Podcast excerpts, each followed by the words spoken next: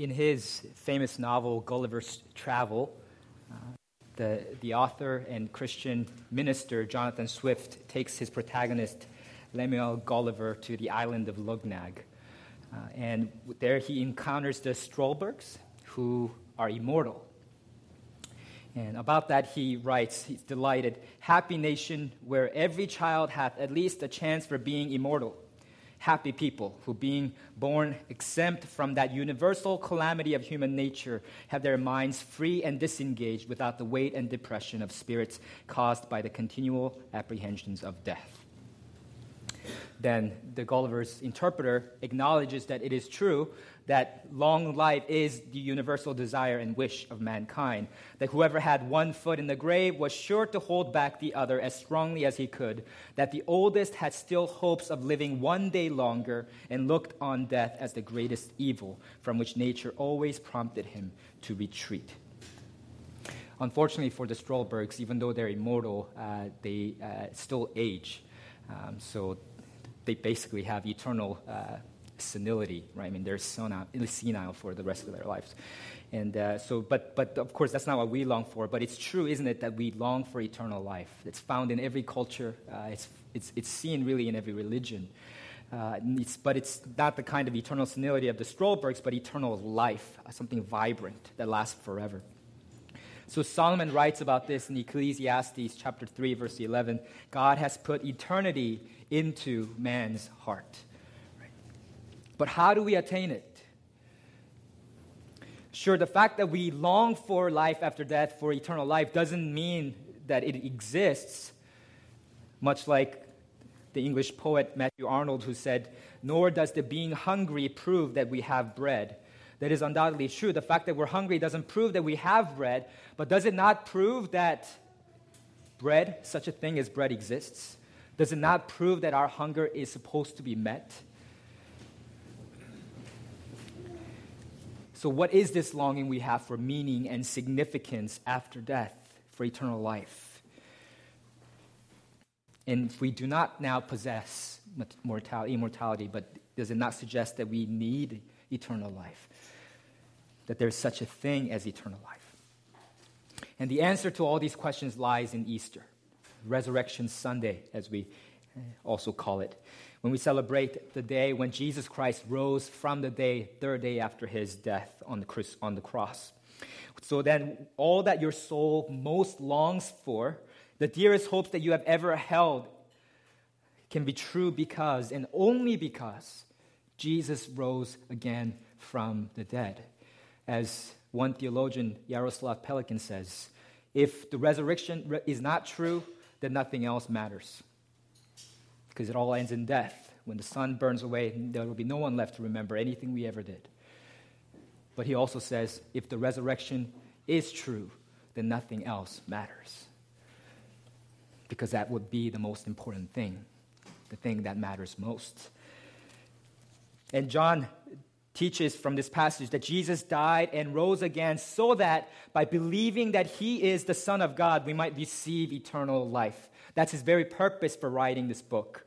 And he demonstrates this by recording several witnesses who saw and believed. So, first is himself, and then Mary, the disciples, and Thomas. And he writes all of this so that ultimately the, the future generations, those who do not see, might believe. That's the purpose of him recording these witnesses who saw and believed. So that's the outline we will follow as we go. So first John, he sees and believes. Verse 1 with me says, On the first day of the week, uh, Mary Magdalene came to the tomb early. So that's uh, first character we encounter is Mary, although this will talk first about John. Uh, and it's remarkable that even though Jesus rose again from, his, from death on the third day, every single gospel writer notes that it was on the first day of the week that Jesus rose from the dead. they do that intentionally to point to the fact that Jesus makes all things new. The first day of the week, that's when Jesus rose from the dead, and it's in Jesus that we have hope. And that's why Christians, even though the, most of the early Christians were Jews who had for centuries been worshiping on the Sabbath, on a Saturday, they transformed that practice and started worshiping on a Sunday? To commemorate that. So that's the significance of that. And, uh, read, and read the rest of the verse 1 with me. So now, on the first day of the week, Mary Magdalene came to the tomb early while it was still dark and saw that the stone had been taken away from the tomb. So, Mary Magdalene was one of the faithful devotees of Jesus, and uh, she had seen previously where he was laid. So, he, she, as soon as the Sabbath is over, as the light is coming back, uh, she goes to the tomb. But it says that she goes still while it was still dark, right? And it notes that because John uses the motif of light and darkness, as we have seen over and over again, to indicate spiritual state. She does not yet know that Jesus has risen from the Jesus not she does not yet understand the meaning of Jesus' death. And so she's still in darkness. So she, while it was still dark, she approaches. And the other gospel writers note that there were other women that came with Mary. Uh, they came to, to anoint, uh, to, to put spices uh, on his body. Uh, and uh, but John intentionally mentions only Mary Magdalene, uh, probably because he wants to highlight the fact that she was the first witness of the resurrection. The other gospel writers also note that by always naming Mary Magdalene first. And, uh, and they're probably coming and wondering how they were going to move that large stone that Pilate had placed there to guard the tomb and the Roman guards. And, and, and so they have fears and they're coming and approaching the tomb. But when they come, they, she sees that, Mary Magdalene sees that the tomb, the stone has already been rolled away. Uh, and that, that could mean only one thing. Because John told us in chapter 19, verse 41, Jesus was buried in a new tomb in which no one had yet been laid. He told us that intentionally to to suggest that, you know what, if he's something, if the body's missing from there, it could mean nothing else. There was only one body in that tomb. So if Jesus is missing from there, that means Jesus is gone, not someone else. Uh, and so it says in verses 2 to 4 she ran and went to Simon Peter and the other disciple, the one whom Jesus loved. That's John. And said to them, they have taken the Lord out of the tomb, and we do not know where they have laid him. So Peter went out with the other disciple, and they were going toward the tomb. Both of them were running together, but the other disciple outran Peter and reached the tomb first. So John outruns Peter uh, and reaches the tomb first, and their reactions are recorded in the following verses 5 to 9. And stooping to look in, he saw the linen cloths lying there, but he did not go in. Then Simon Peter came, following him, and went into the tomb. He saw the linen cloths lying there, and the face cloth which had been on Jesus' head, not lying with the linen cloths, but folded up in a place by itself. Then the other disciple who had reached the tomb first also went in, and he saw and believed. For as yet they did not understand the scripture that he must rise from the dead. So it's a cave tomb, and so they stoop in. John first gets a stoops in, but he doesn't go in. But Peter, as we know from his character that's portrayed throughout the Gospels, he's the brash one. He runs right in and then see what's in there, to see what's in there. Uh, and uh, when they go, they see the linen cloth still there, and uh, the face cloth, it, it, it's, it's folded up by its side. So that's an indication that this was not a grave robbery right? If they did, they would not take the time to remove the linen cloth from the body that they're trying to steal. And in fact, that would be the main thing they would want because the linen cloth with the expensive spices are what you would go for in a, in a grave robbery during this time. That's not what happened. It also doesn't mean that the Romans moved his body, right? Because if they did, they would similarly not leave the linen spice there. They, they would have to do it somewhere else. Why would they do that, right? And so that's why John includes that detail. And, and this, the specific detail that the face cloth was folded up in a place by itself. That's an intentional contrast with Lazarus, who was raised by Jesus earlier in the Gospel of John from the dead. But Lazarus was, was raised to mortal life, to, to, to be sick and to die again. But Jesus was raised to resurrection life, immortality, eternal life. And so there is a difference because Lazarus, when he was raised by Jesus, it says he came out, his hands and feet bound with linen strips and his face wrapped with the cloth, and so that Jesus had to tell other people to unbind him and let him go. But Jesus, in contrast, rose from the dead. In fact, he was in full possession of himself, in control of himself. He takes the time to fold the facial garment, the cloth, and set it aside and leaves. It's a sign that someone who had no longer any need of those things put them aside, and came out of the tomb. And notice verse 9. Uh, it says that it explains that up to this point, they did not understand the scripture that he must rise from the dead. So, contrary to some people who would argue that the disciples fabricated the story of the resurrection in order to fit their preconceived notions about a Messiah rising from the dead, they had no idea that was what was supposed to happen. Rather, it's the facts, the reality of what happened that shaped and informed their theology, their beliefs, their faith. And historically, the rapid growth of the early church can't be explained apart from an empty tomb from the resurrection of Christ. The most popular uh, counter argument is that the claim that disciples stole the body so that they could you know, tell people you know, that's, that Jesus rose from the dead. And Matthew already anticipates this and writes about this in verse chapter 28, 11, 15. He says, The Jewish authorities paid the soldiers who were guarding there when Jesus rose from the dead to lie to the people, saying, His disciples came by night and stole him away while we were asleep.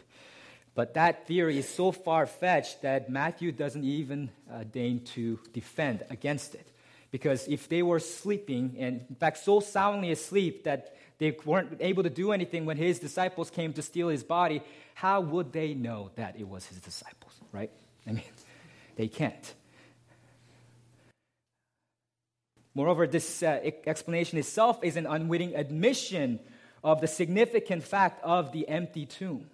That it was indeed empty, that they needed to come up with something to explain it and make sense of it. And nor does that explanation make sense of the fact that every single one of Jesus' apostles, save one, John, and save Judas the betrayer, were martyred proclaiming that Jesus rose from the dead. What was in it for them?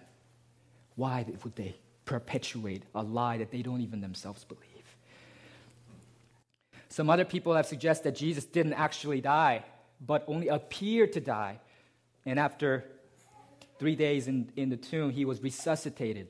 He came back to life. Not only is that medically highly implausible, but that also defies common sense. Think about a Christ who came out of the tomb enfeebled, scarred, literally half dead. And then imagine that same man convincing all his followers that he is the glorious Son of God who rose from the dead. It just doesn't fly. No one would believe him. The disciples were confronted with the fact of the empty tomb of the resurrected Christ, which then shaped and advanced their understanding of how Scripture foretold the resurrection. They didn't invent it. What do you make of the empty tomb? The reality of resurrection confronts us today still in the worldwide celebration of Easter. I urge you today to do not leave this place without having come to a decisive answer on that question. What do you make of the empty tomb? So John saw and believed, right? Now we turn to Mary in verses 11 to 18. So read 11 to 13 with me. But Mary stood weeping outside the tomb, and as she wept, she stooped to look into the tomb. And she saw two angels in white sitting where the body of Jesus had lain, one at the head and one at the feet. They said to her, Woman, why are you weeping? She said to them, They have taken away my Lord, and I do not know where they have laid him. So, all the gospel writers note uh, that there were angels in Jesus' tomb. Uh, Mark and Luke call them men, uh, but that's very consistent with how Old Testament usually describes angels. They describe angels as coming in form of men. Uh, and so that's consistent with that. And the, the, description that they were in gleaming white garments is always consistent with the description of angels in the Bible. So these are angels uh, that they're talking about. And then perhaps seeing another person, maybe in her peripheral vision just behind her, Mary turns around and sees Jesus. But she doesn't yet recognize him, according to verse 14. Now, this may be due to the fact that it was still dark, like it said before, or it may be the fact that she was crying, as, it, as the passage tells us, and her eyes were still blurry. Or it may just be that she just didn't expect to see him. I mean, all of us are familiar with that experience, right? When you see someone out of context, you don't expect to see that person, so you don't recognize that person. Maybe you know it says you, you're vacationing in a foreign country, and then you see your neighbor there. and You're like, oh, like you just run right past them. You don't recognize that person, right? Or your friend whom you're only familiar with in informal context, and you see them all of a sudden at work and formally dressed, and you don't recognize that person, right? It's, it could happen to all of us. So here, Mary doesn't yet recognize Jesus. So she says, uh, so Jesus says to her, verses 15 to 16, Woman, why are you weeping? Whom are you seeking?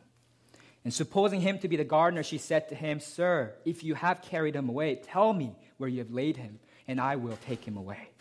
Jesus said to her, Mary. And she turned and said to him in Aramaic, Rabboni, which means teacher. So as soon as Jesus utters her name, Mary, probably in the same way he has always said it, she immediately recognizes him. And, and the despair and sadness that had weighed her down is transformed into amazement and joy. And she addresses Jesus as she always has teacher. And Jesus has said in John chapter 10, 27, My sheep hear my voice, and I know them, and they follow me. So here, Mary is one of the sheep that belong to him. Jesus is the shepherd. So when she hears his voice, she responds and follows him. She believes. I believe he's calling some of you this morning. And I pray that you'll recognize his voice and follow him also. But this sweet reunion uh, is short lived because Jesus says to her in verse 17, Do not cling to me, for I have not yet ascended to the Father. But go to my brothers and say to them, I am ascending to my Father and your Father, to my God and your God. Jesus telling Mary that there's no need for her to hold on to him, to cling to him, because he's not about to just permanently disappear. He's not yet ascended to the Father. Instead, he wants her to go and tell others because that now is a time to spread the news because he's still here and still he's going to appear to his disciples. So he gives her a mission, but go to my brothers and say to them, this is not referring to his biological brothers, but to the apostles, which you see from what, G, what Mary does. I'm ascending to my Father and your Father, to my God and your God. And so verse 18 continues Mary Magdalene went and announced to the disciples, I have seen the Lord, and that he had said these things to her. And by doing so, Mary becomes the very first witness of the resurrected Jesus. And the gospel writers record this because it's true. In spite of the fact that, according to the Jewish law of the time, women uh, were not allowed to bear testimony in court, their witnesses were considered invalid. Yet, notwithstanding that, they make Mary Magdalene the very first witness because she was. And isn't that so in, in, fitting with what God does throughout history? He's always taking the marginalized, the weak, and he uses them for his purposes. And so Mary, like John, sees and believes and begins to spread the word. So she goes to witness to the disciples, and then Jesus himself appears among them. Read verses 19 and 20 with me. On the evening of that day, the first day of the week, the doors being locked where the disciples were for fear of the Jews, Jesus came and stood among them and said to them, Peace be with you. When he had said this, he showed them his hands and his side, and the disciples were glad when they saw the Lord.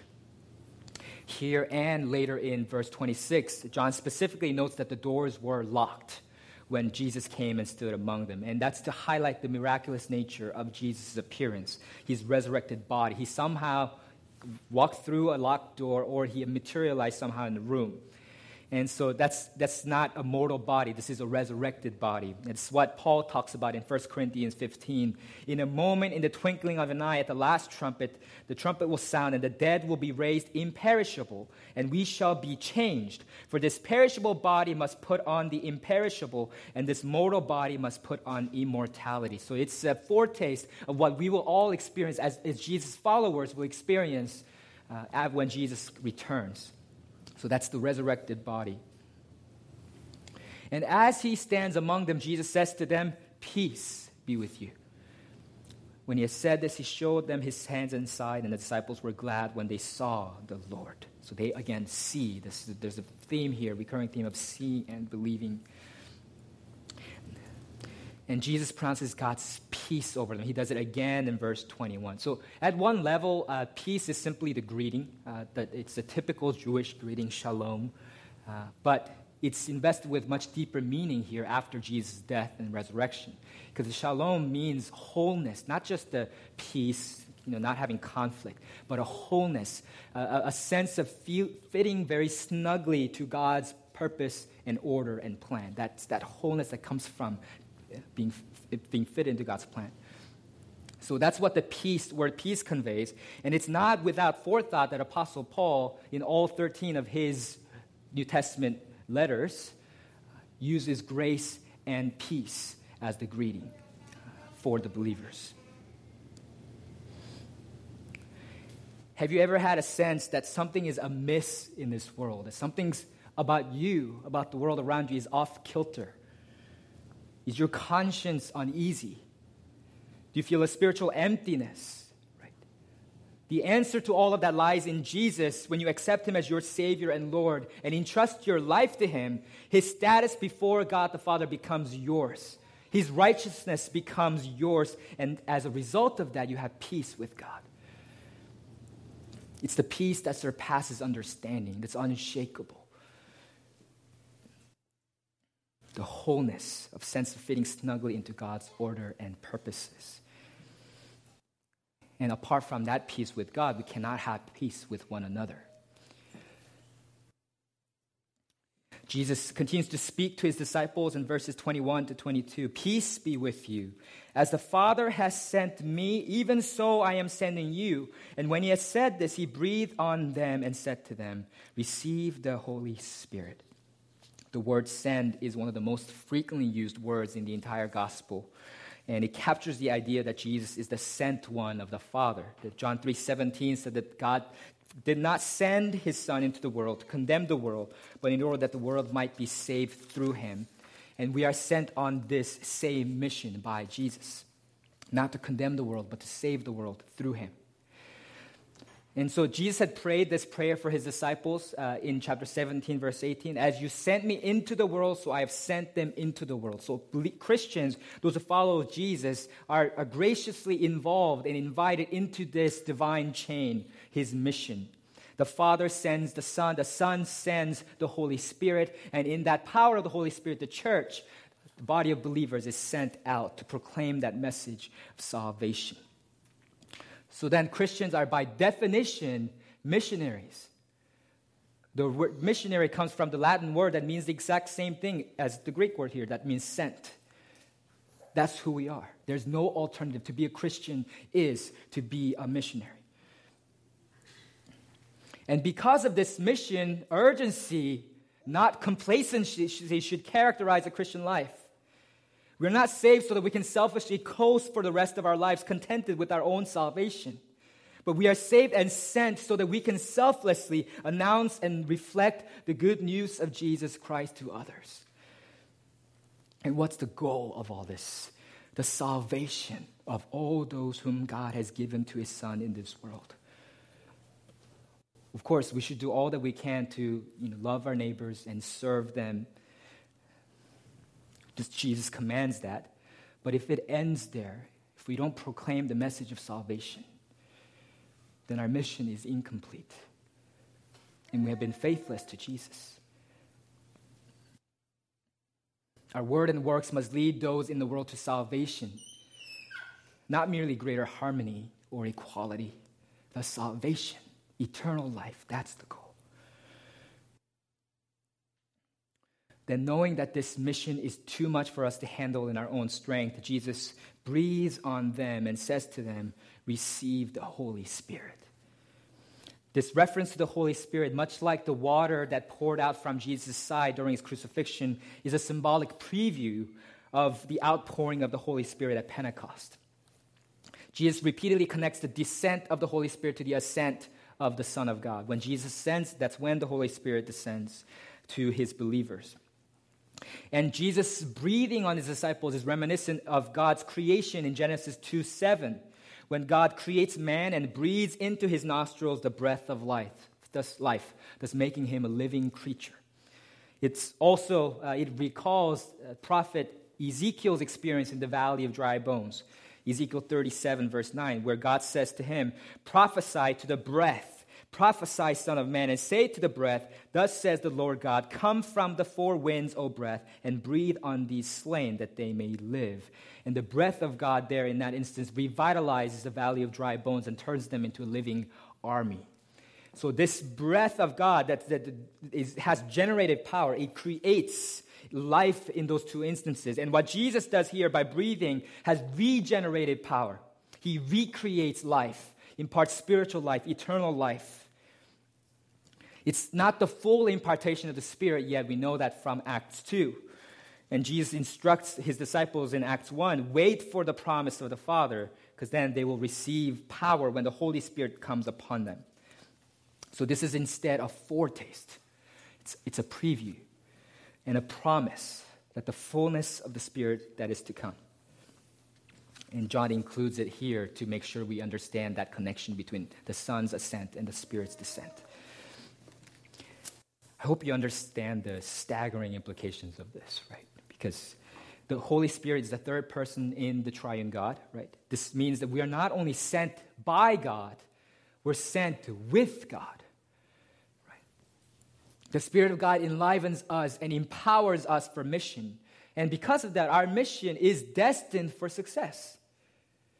Because the Spirit of God goes with us, that should alleviate any fear we might have that prevents us from telling people about Jesus. This also obviates any use of force or manipulation on our part. The salvation of the world doesn't depend on us, not on our eloquence, not on our persuasiveness. It depends on God's power.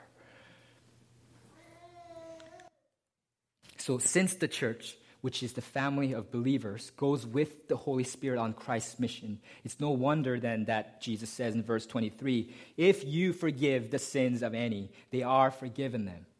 If you withhold forgiveness from any, it is withheld. Notice the words forgiven and withheld are in passive form. Uh, and uh, if you were to translate that a little more literally and woodenly, it would read like this If you forgive the sins of, sins of any, they have been forgiven them. If you withhold forgiveness from any, it has been withheld. Those words are very carefully put in that perfect uh, passive form to indicate that it's not we, the Christians, who hold the power of forgiveness, but it's God. He's the one that forgives. He's the offended party in every sin. So it's only the person who was offended that can forgive the offense. So only God can forgive sin. So He's the one that forgives. But nevertheless, we can't deprive the conditional statement of its true force because it does say, if you. That's us, his, because the disciples are the representatives of the church, the foundation of the church.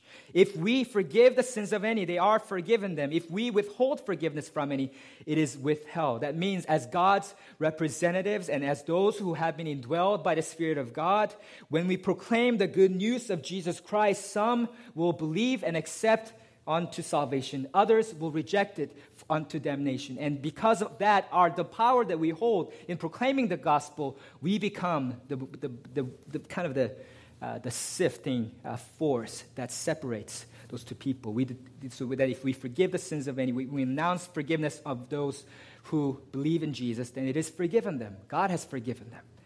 And when we say that that person has not been forgiven because their refusal to believe, it is withheld. It has been withheld by the Father. What an unspeakable privilege, a heavy responsibility. So let us go and proclaim the good news of Jesus Christ liberally, widely, incessantly so we can pronounce the forgiveness of God over as many people would repent and believe. So far, we've seen how John saw and believed, how Mary saw and believed, and how the disciples saw and believed. But it turns out that there was one disciple who was missing from that group. And so now we're going to turn to Thomas in verses 24 to 29, how he comes to see and believe. But uh, Thomas uh, will not easily be convinced. We find out here that he's a skeptic. Uh, read verses 24 to 25 with me. Now, Thomas, one of the twelve, called the twin, was not with them when Jesus came. So the other disciples told him, We have seen the Lord. But he said to them, Unless I see in his hands the mark of the nails, and place my finger into the mark of the nails, and place my hand into his side, I will never believe. So if you are of a skeptical bent, uh, you have a kindred spirit here in Thomas. He's a highly logical thinker who relies on his senses and his own rational assessment of situations. So, and so he's, I mean, you you, we saw this early in John 14 because Jesus told his disciples, Hey, you know, I'm going to the Father and you know the where I'm going. And it was Thomas who interjected and said, uh, Lord, we do not know where you are going. How can we know the way? Right? I mean, so you know the, his, you could see his character from that, right? This is Thomas. So that's the kind of man that Thomas is. It doesn't matter to him that the rest of the disciples are saying, We've seen the Lord. He's like, No, unless I see him, I'm not believing this, right? So as, as modern, and this is helpful for us, because as modern people living in the midst of great scientific advances and progress and reason, we sometimes think that Christianity Uh, it's, it's no longer possible to, it's possible for us to believe because it, it was for, you know, credulous people, gullible people back then who didn't have these resources that were so superstitious and ready to believe in miracles and the resurrection of Christ. But the story of Thomas reminds us that in every generation, there is a share of skeptics. They have a, their own share of skeptics. That's what that kind of thinking betrays what C.S. Lewis calls chronological snobbery. People in the first century didn't believe in miracles either. People in the first century didn't believe that people rose from the dead either. That's why this is so remarkable. That's why this turns them into believers. I've shared this with some of you before, but I want to invite you to put on a skeptic's hat with me for a moment. Think for a moment about the central claim of Christianity that Jesus died for our sins on the cross and rose from the dead as proof of that victory over sin and death. Now, that is a patently falsifiable claim, right? I've, uh, author Michael Patton, C. Michael Patton, writes in his book, Now That I'm a Christian, that Christianity is the world's most falsifiable religion, right? To illustrate, consider Islam. In order to become a Muslim, one must trust in a private encounter that Muhammad had with God, which is historically unverifiable. Consider Buddhism and Hinduism, whose central tenets are a philosophy rather than a historical event rooted in time and space. So there's no objective way to test those either. Consider every religion you can think of besides Christianity. It either begins with one, a private dream about God, or two, a private angelic encounter about God, or three, a private idea and philosophy about God. And then this one person tells everybody else about this private experience. And then consider Christianity. begins with one, a public ministry. Christ was killed publicly. It's recorded by Jewish historians and Roman historians. Two, Christ rose from a public tomb publicly. And three, Christ publicly showed himself to the public. And five or four, the public told everyone what they saw. It's a radically different beginning. If you want to start a cult, that's the last thing you want to do. To say that, you know what, I'm going to die and rise again on the third day, because that's not going to work. You're going to die and not come back from the dead, and your religion is dead right before it starts. But that's exactly what Jesus did. The church grew. Now, the largest religion in the world. Why? Because Jesus did rise from the dead. And this is the most important and compelling proof among all Jesus' signs. So read verses, so that's why he says verses 26 to 28. Eight days later, so that would again be the first day of the new week, his disciples were inside again, and Thomas was with them. Although the doors were locked, Jesus came and stood among them and said, Peace be with you. When he said to Thomas, Put your finger here and see my hands, and put out your hand and place it in my side, do not disbelieve, but believe. Thomas answered him, My Lord and my God. It's no easy thing for a faithful Jew to call a man my Lord and my God. For thousands of years, Jews have believed that there is no God but Yahweh. But the reality of the resurrected Lord Jesus overrides his skeptical instincts and theological qualms, and he's compelled to conclude by that experience that Jesus really is the Son of God, the second person of the Trinity. And so, rightly, Thomas says, My Lord and my God. And what a God to profess for us. The God of all creation became a man, a creature so that he can live the fallen life that we have lived. And to die as the perfect atoning sacrifice for our sins.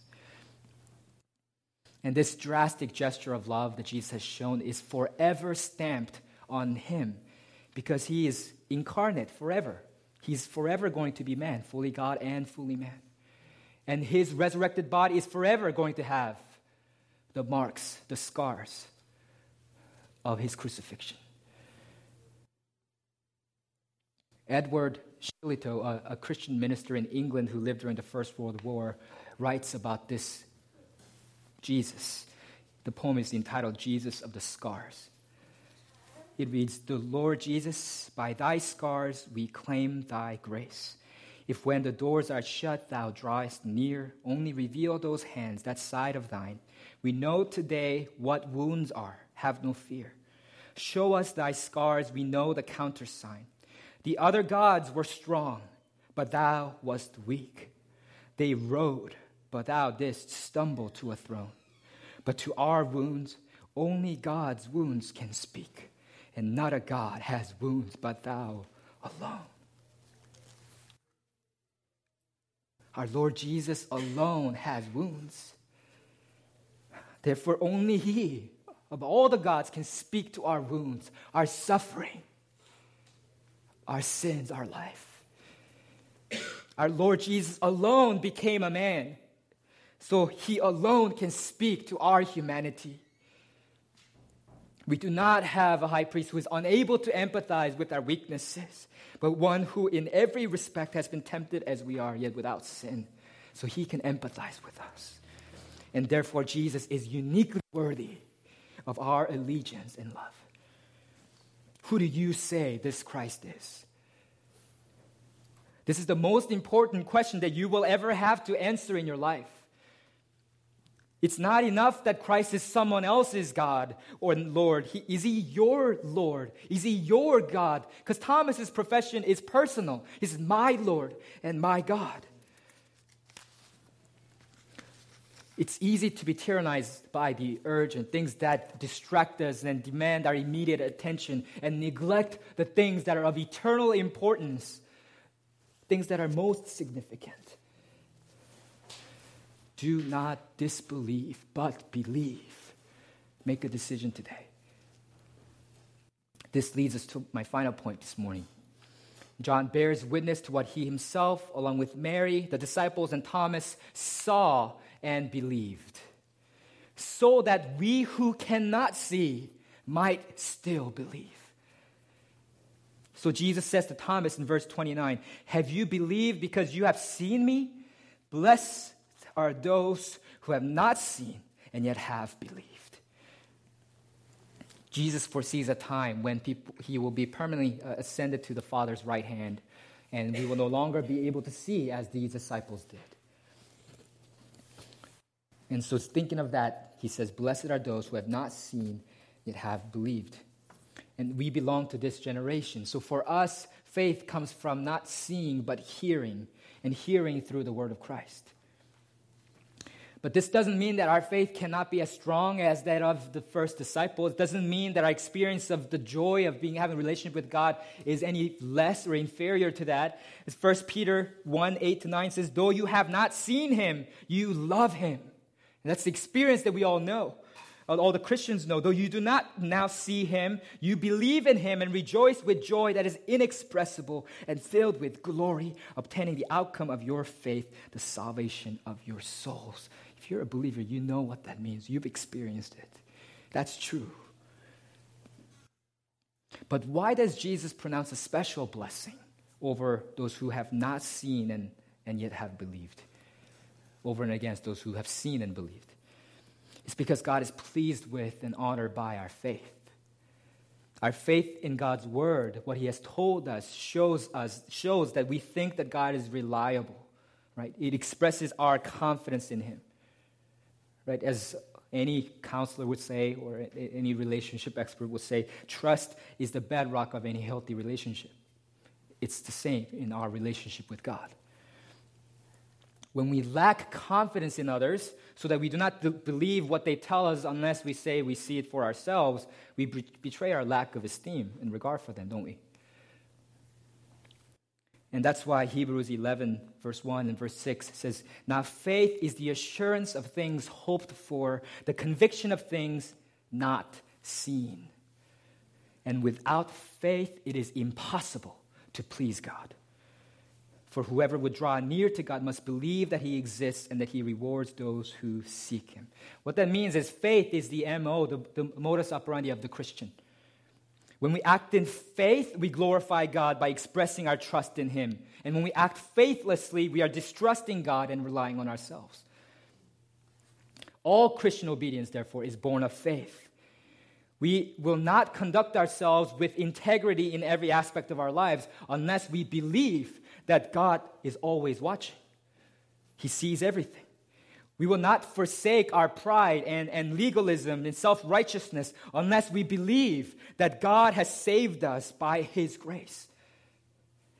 We will not consider others better than ourselves and look to others' interests, not just our own, unless we believe that this is what Christ did for us and that God sees us and will reward us.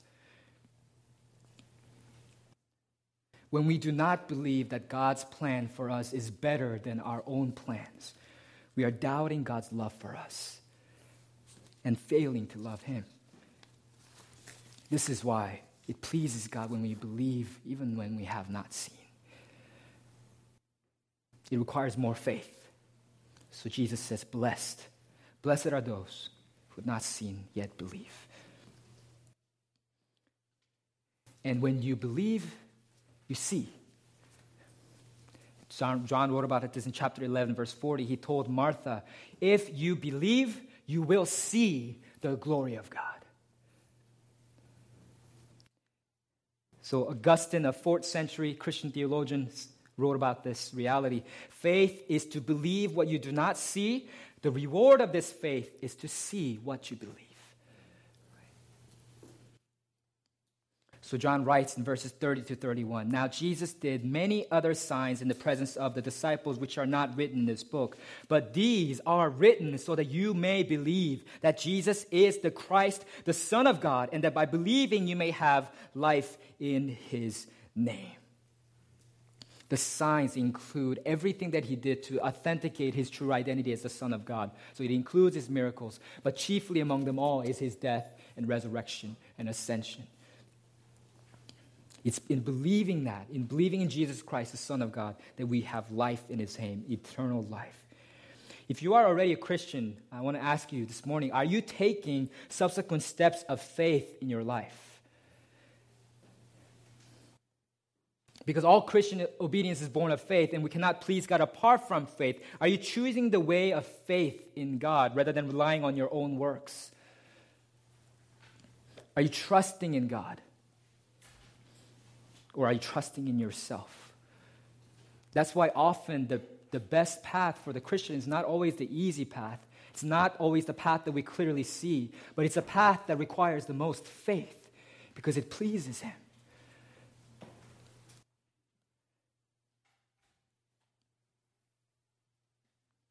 If you are not yet a Christian, are you ready to take that first initial step of faith? Maybe at this point you're wondering, oh man, how much faith do I need exactly? right? Uh, I hope this is a helpful illustration for you. January 1st, 1914, that's when the very first commercial plane took its passengers and transported them from St. Petersburg, Russia to Tampa, Florida. Imagine two individuals who are, uh, have the amazing privilege of being first passengers on the plane. One of them is very confident in the way this machine was built. Uh, he's relaxed and calm. He's, he, he's downright giddy at times. So he's, he sits and he's confident. He enjoys the book, whatever he, he brought, and he lands safely uh, in the destination. Uh, imagine another person. He is fearful. In fact, uh, he, he considers this a great privilege and honor, so he wants to do it, and so he does get on the plane, but the whole time he's shaking in his boots, afraid. In fact, he squeals out loud when it starts to take off, right? Let me ask you does that person still get to the destination? Of course. Because them being transported to the destination was not contingent on the intensity of their faith, but on the reliability of that plane. So, what mattered was that they had enough faith to get on that plane. That's what mattered. Becoming a Christian is similar. Our salvation does not depend on the intensity of our faith, but on the utter dependability and infallibility of our Savior. Jesus Christ. So, just as safe passage is guaranteed for those two passengers so long as they boarded the plane, salvation is guaranteed for you as long as you're willing to entrust your life to Jesus and get on that plane and live your life as a Christian, abiding in His Word and seeking to obey Him in all that He calls you to. That's what it means to believe that Jesus is the Christ, the Son of God. And when we do that by believing, we will have life in His name. Jesus died and rose again so that by believing that He is the Son of God, we might receive eternal life. My prayer this morning is all of you, that none of you will miss that opportunity, but that we'll have enjoy, be able to enjoy the eternal life He won for us when He resurrected from the dead. Let's pray together.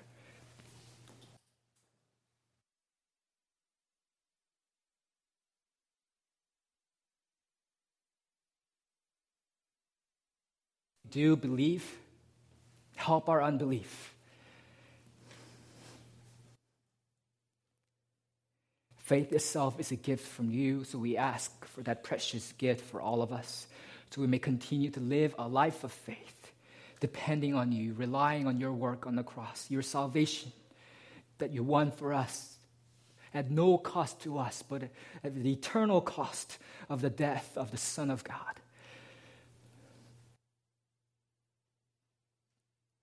Oh Lord, capture our imagination, our hearts, our love. There's nothing more beautiful than what you have done for us. And we love you. We want to follow you. Thank you for this wonderful day we get to celebrate your resurrection. In Jesus' name we pray. Amen.